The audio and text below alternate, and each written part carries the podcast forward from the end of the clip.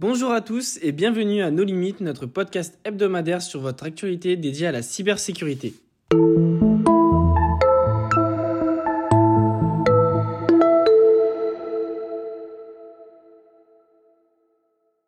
Alors aujourd'hui nous allons aborder un nouveau sujet, la gestion de crise au vu euh, euh, des derniers événements euh, dans le monde, que ce soit des cyberattaques lancées par la Russie à l'Ukraine ou bien les crises financières ou sanitaires comme la dernière. L'important est de bien gérer ses comportements en ligne et de sécuriser nos données. Pour discuter de ce sujet, nous recevons donc dans l'émission AFAF Mokadem une analyste en cybersécurité. Alors bonjour Raphaël, merci, c'est très gentil euh, de m'avoir invité euh, à ce plateau. Et euh, nous recevons également Jonathan François, notre second invité, conseiller et analyste en cyberattaque. Bonjour à tous, merci de m'avoir invité, je suis ravi d'être ici parmi vous.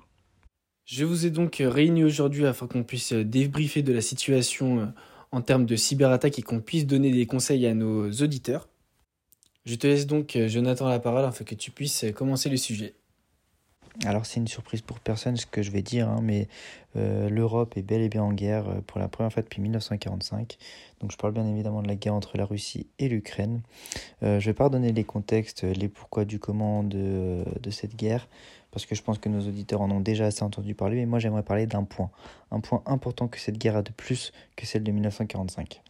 Donc on le sait tous, les combats quotidiens entre les deux pays de l'Est font rage, que ce soit sur la terre, dans la mer ou dans les airs, mais il y a une bataille beaucoup moins médiatisée mais tout aussi importante qui fait rage, c'est la cyberguerre entre les deux pays. Alors il faut savoir qu'il y a des enjeux différents dans cette cyberguerre. Tout d'abord, il y a la désinformation qui consiste à manipuler l'opinion publique sur les réseaux sociaux ou sur les médias, mais il y a aussi une seconde phase de cette cyberguerre beaucoup plus importante et offensive qui consiste à attaquer des serveurs. Mais alors, euh, si je peux me permettre, comment se caractérisent ces attaques? Et quels sont les types de cyberattaques que l'Ukraine euh, craint le plus? Il faut savoir qu'il y a aujourd'hui trois types de cyberattaques que l'Ukraine, l'Europe, mais aussi le monde entier redoute chez les Russes. Tout d'abord, il y a la Black Energy, qui est une cyberattaque qui vise les infrastructures électriques. Euh, L'Ukraine a déjà subi cette cyberattaque en 2015 et 80 000 personnes se sont vues privées de courant pendant plusieurs heures. La Russie a d'ailleurs tenté de lancer cette cyberattaque il y a de ça quelques jours, mais l'Ukraine a réussi à la contrer. Cette cyberattaque avait par ailleurs beaucoup plus d'ambition que celle de 2015 car elle avait pour but de couper l'électricité à tout le pays selon BFM TV. Il y a ensuite Weeper qui est la cyberattaque la plus coûteuse de l'histoire et qui peut détruire des systèmes informatiques entiers et les données de milliers d'utilisateurs. Cette cyberattaque a par ailleurs causé des dommages irréparables et coûté plusieurs milliards de dollars à certaines entreprises. Enfin, il y a les attaques de type DDoS qui ont pour but de faire surcharger un serveur afin de le rendre indisponible temporairement. C'est le type de cyberattaque qui est le plus répandu et les sites gouvernementaux ukrainiens ainsi que les banques ukrainiennes en ont déjà fait les frais. Ce qui a par ailleurs mis dans le flou la population ukrainienne plus d'une fois. Ainsi, si ces différentes cyberattaques, si elles sont menées à bien et abouties jusqu'au bout, montrent à quel point les choses peuvent dégénérer et cela montre une fois de plus que la cyberguerre est tout aussi importante et dévastatrice que la guerre sur le sol ou dans les airs. Alors en effet, euh, dans le monde d'aujourd'hui, nous avons dû faire face à plusieurs crises, dont euh, la dernière, la crise du Covid. Mais face à l'évolution des technologies, la guerre se joue sur plusieurs fronts, et y compris le front informatique. Sachant que vous êtes les premiers concernés, nous également, car euh, bah, beaucoup d'entre vous possèdent toutes leurs données stockées sur des plateformes numériques, mais mes collègues vous en parleront plus en détail. Alors, c'est vrai que là, notamment, il faut absolument être vigilant face à ça et c'est pourquoi vous devez, euh, dans le meilleur du possible, appliquer les recommandations que moi je vais vous citer. Alors, tout premièrement, euh, la principale règle à respecter pour éviter une cyberattaque, c'est d'avoir un comportement responsable. En effet, du coup, il est important d'avoir une conduite sans risque lorsque vous utilisez votre outil numérique car Internet est un réseau tout aussi merveilleux que dangereux. Par exemple, il faut faire très attention à ce que vous postez sur les réseaux sociaux, faire attention à ce que vous téléchargez sur Internet, faire attention à ce que sur quel site vous voulez naviguer, ne pas bien évidemment ouvrir les mails qui proviennent euh, de sources inconnues, car elles pourraient contenir des virus. C'est tout un comportement adapté à une discipline à respecter. En plus de ça, si vous avez un comportement responsable, il est très peu de chances que vous subissez une cyberattaque.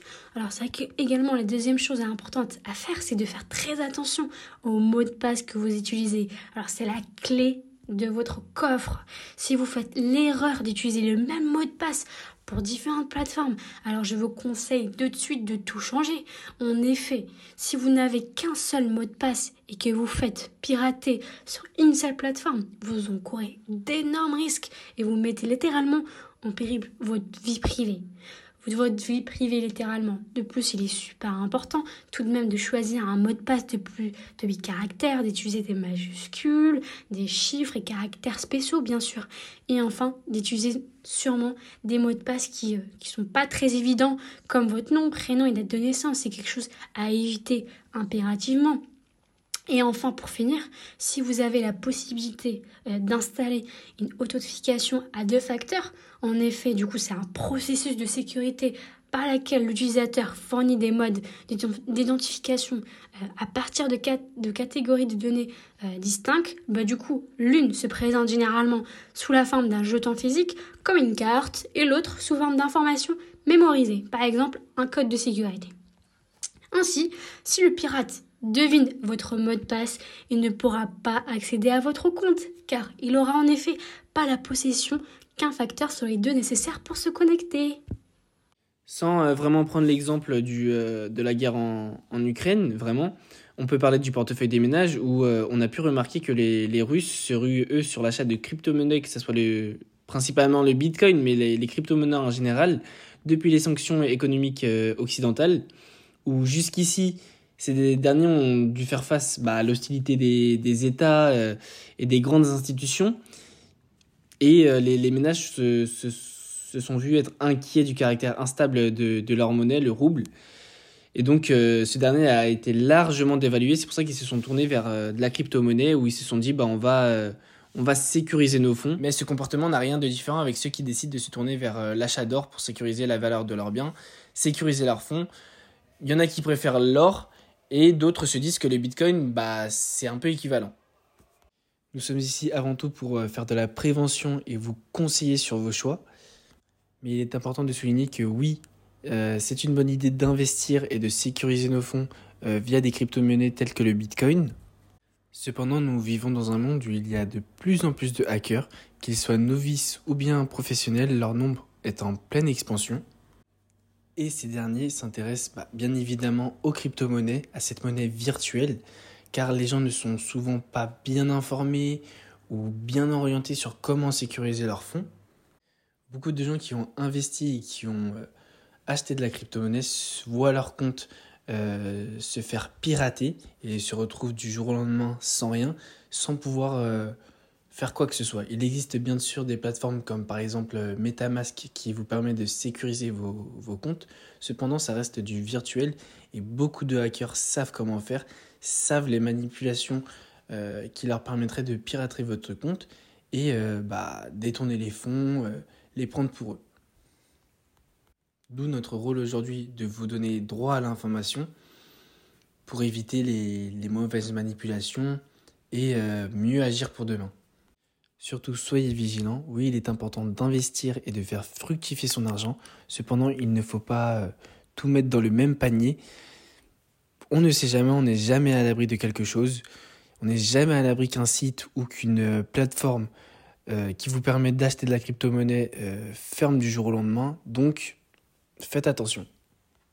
Ah, vous faites bien de parler de ça, Raphaël, car avec l'expansion du marché de la crypto-monnaie ces dernières années, de nombreuses personnes comme moi ont en leur possession des crypto-monnaies. Cependant, beaucoup de personnes ne font pas attention à la sécurité de leur crypto-monnaie, mais il est important de leur rappeler que ce type de monnaie n'est pas régulé. Ça veut tout simplement dire que si vous ne sécurisez pas vos crypto-monnaies et que vous ne les stockez pas dans un coffre-fort, entre guillemets, qui vous appartient, tout d'abord, cela signifie qu'elles ne vous appartiennent pas, mais surtout, vous pouvez vous les faire dérober. Et si ça arrive, vous ne pourrez pas vous plaindre au commissariat et ça ne servira à rien. Et croyez-le ou non, se faire voler ses crypto-monnaies, ça arrive très très très souvent. Pour la petite histoire, mon frère s'est fait voler il y a de ça une semaine 1700 euros de crypto-monnaies. Donc ce que je recommande et ce que je lui ai recommandé fortement, c'est d'acheter une clé Ledger. C'est une sorte de clé USB coffre-fort qui vous permettra de stocker vos crypto-monnaies. Je peux vous promettre une chose, c'est que le temps que vos crypto-monnaies seront stockées dans cette Ledger, vous ne subirez aucun vol. Il y a zéro chance pour qu'on vous dérobe vos crypto-monnaies. En tout cas, Afaf et Jonathan, merci beaucoup d'avoir accepté l'invitation. Merci pour nous avoir partagé votre savoir. Chers auditeurs et auditrices, nous espérons que cet épisode vous aura intéressé. Alors, mais je te remercie énormément, Raphaël, de m'avoir invité pour ce podcast. J'ai été vraiment très heureuse de participer, notamment auprès de, Jonathan. Ça a été un plaisir vraiment de venir ici. Et puis, je remercie toute l'équipe de ce plateau. Merci bien et bonne soirée à tout le monde. Merci, bonne soirée à vous et encore merci pour l'invitation. À bientôt. Merci beaucoup, c'était très agréable. Et euh, je vous souhaite également une bonne soirée. Et plus. Je vous donne rendez-vous la semaine prochaine pour un nouveau podcast. D'ici là, prenez soin de vous et n'oubliez pas, restez alertés, restez serein, la sécurité informatique se construit avec vous.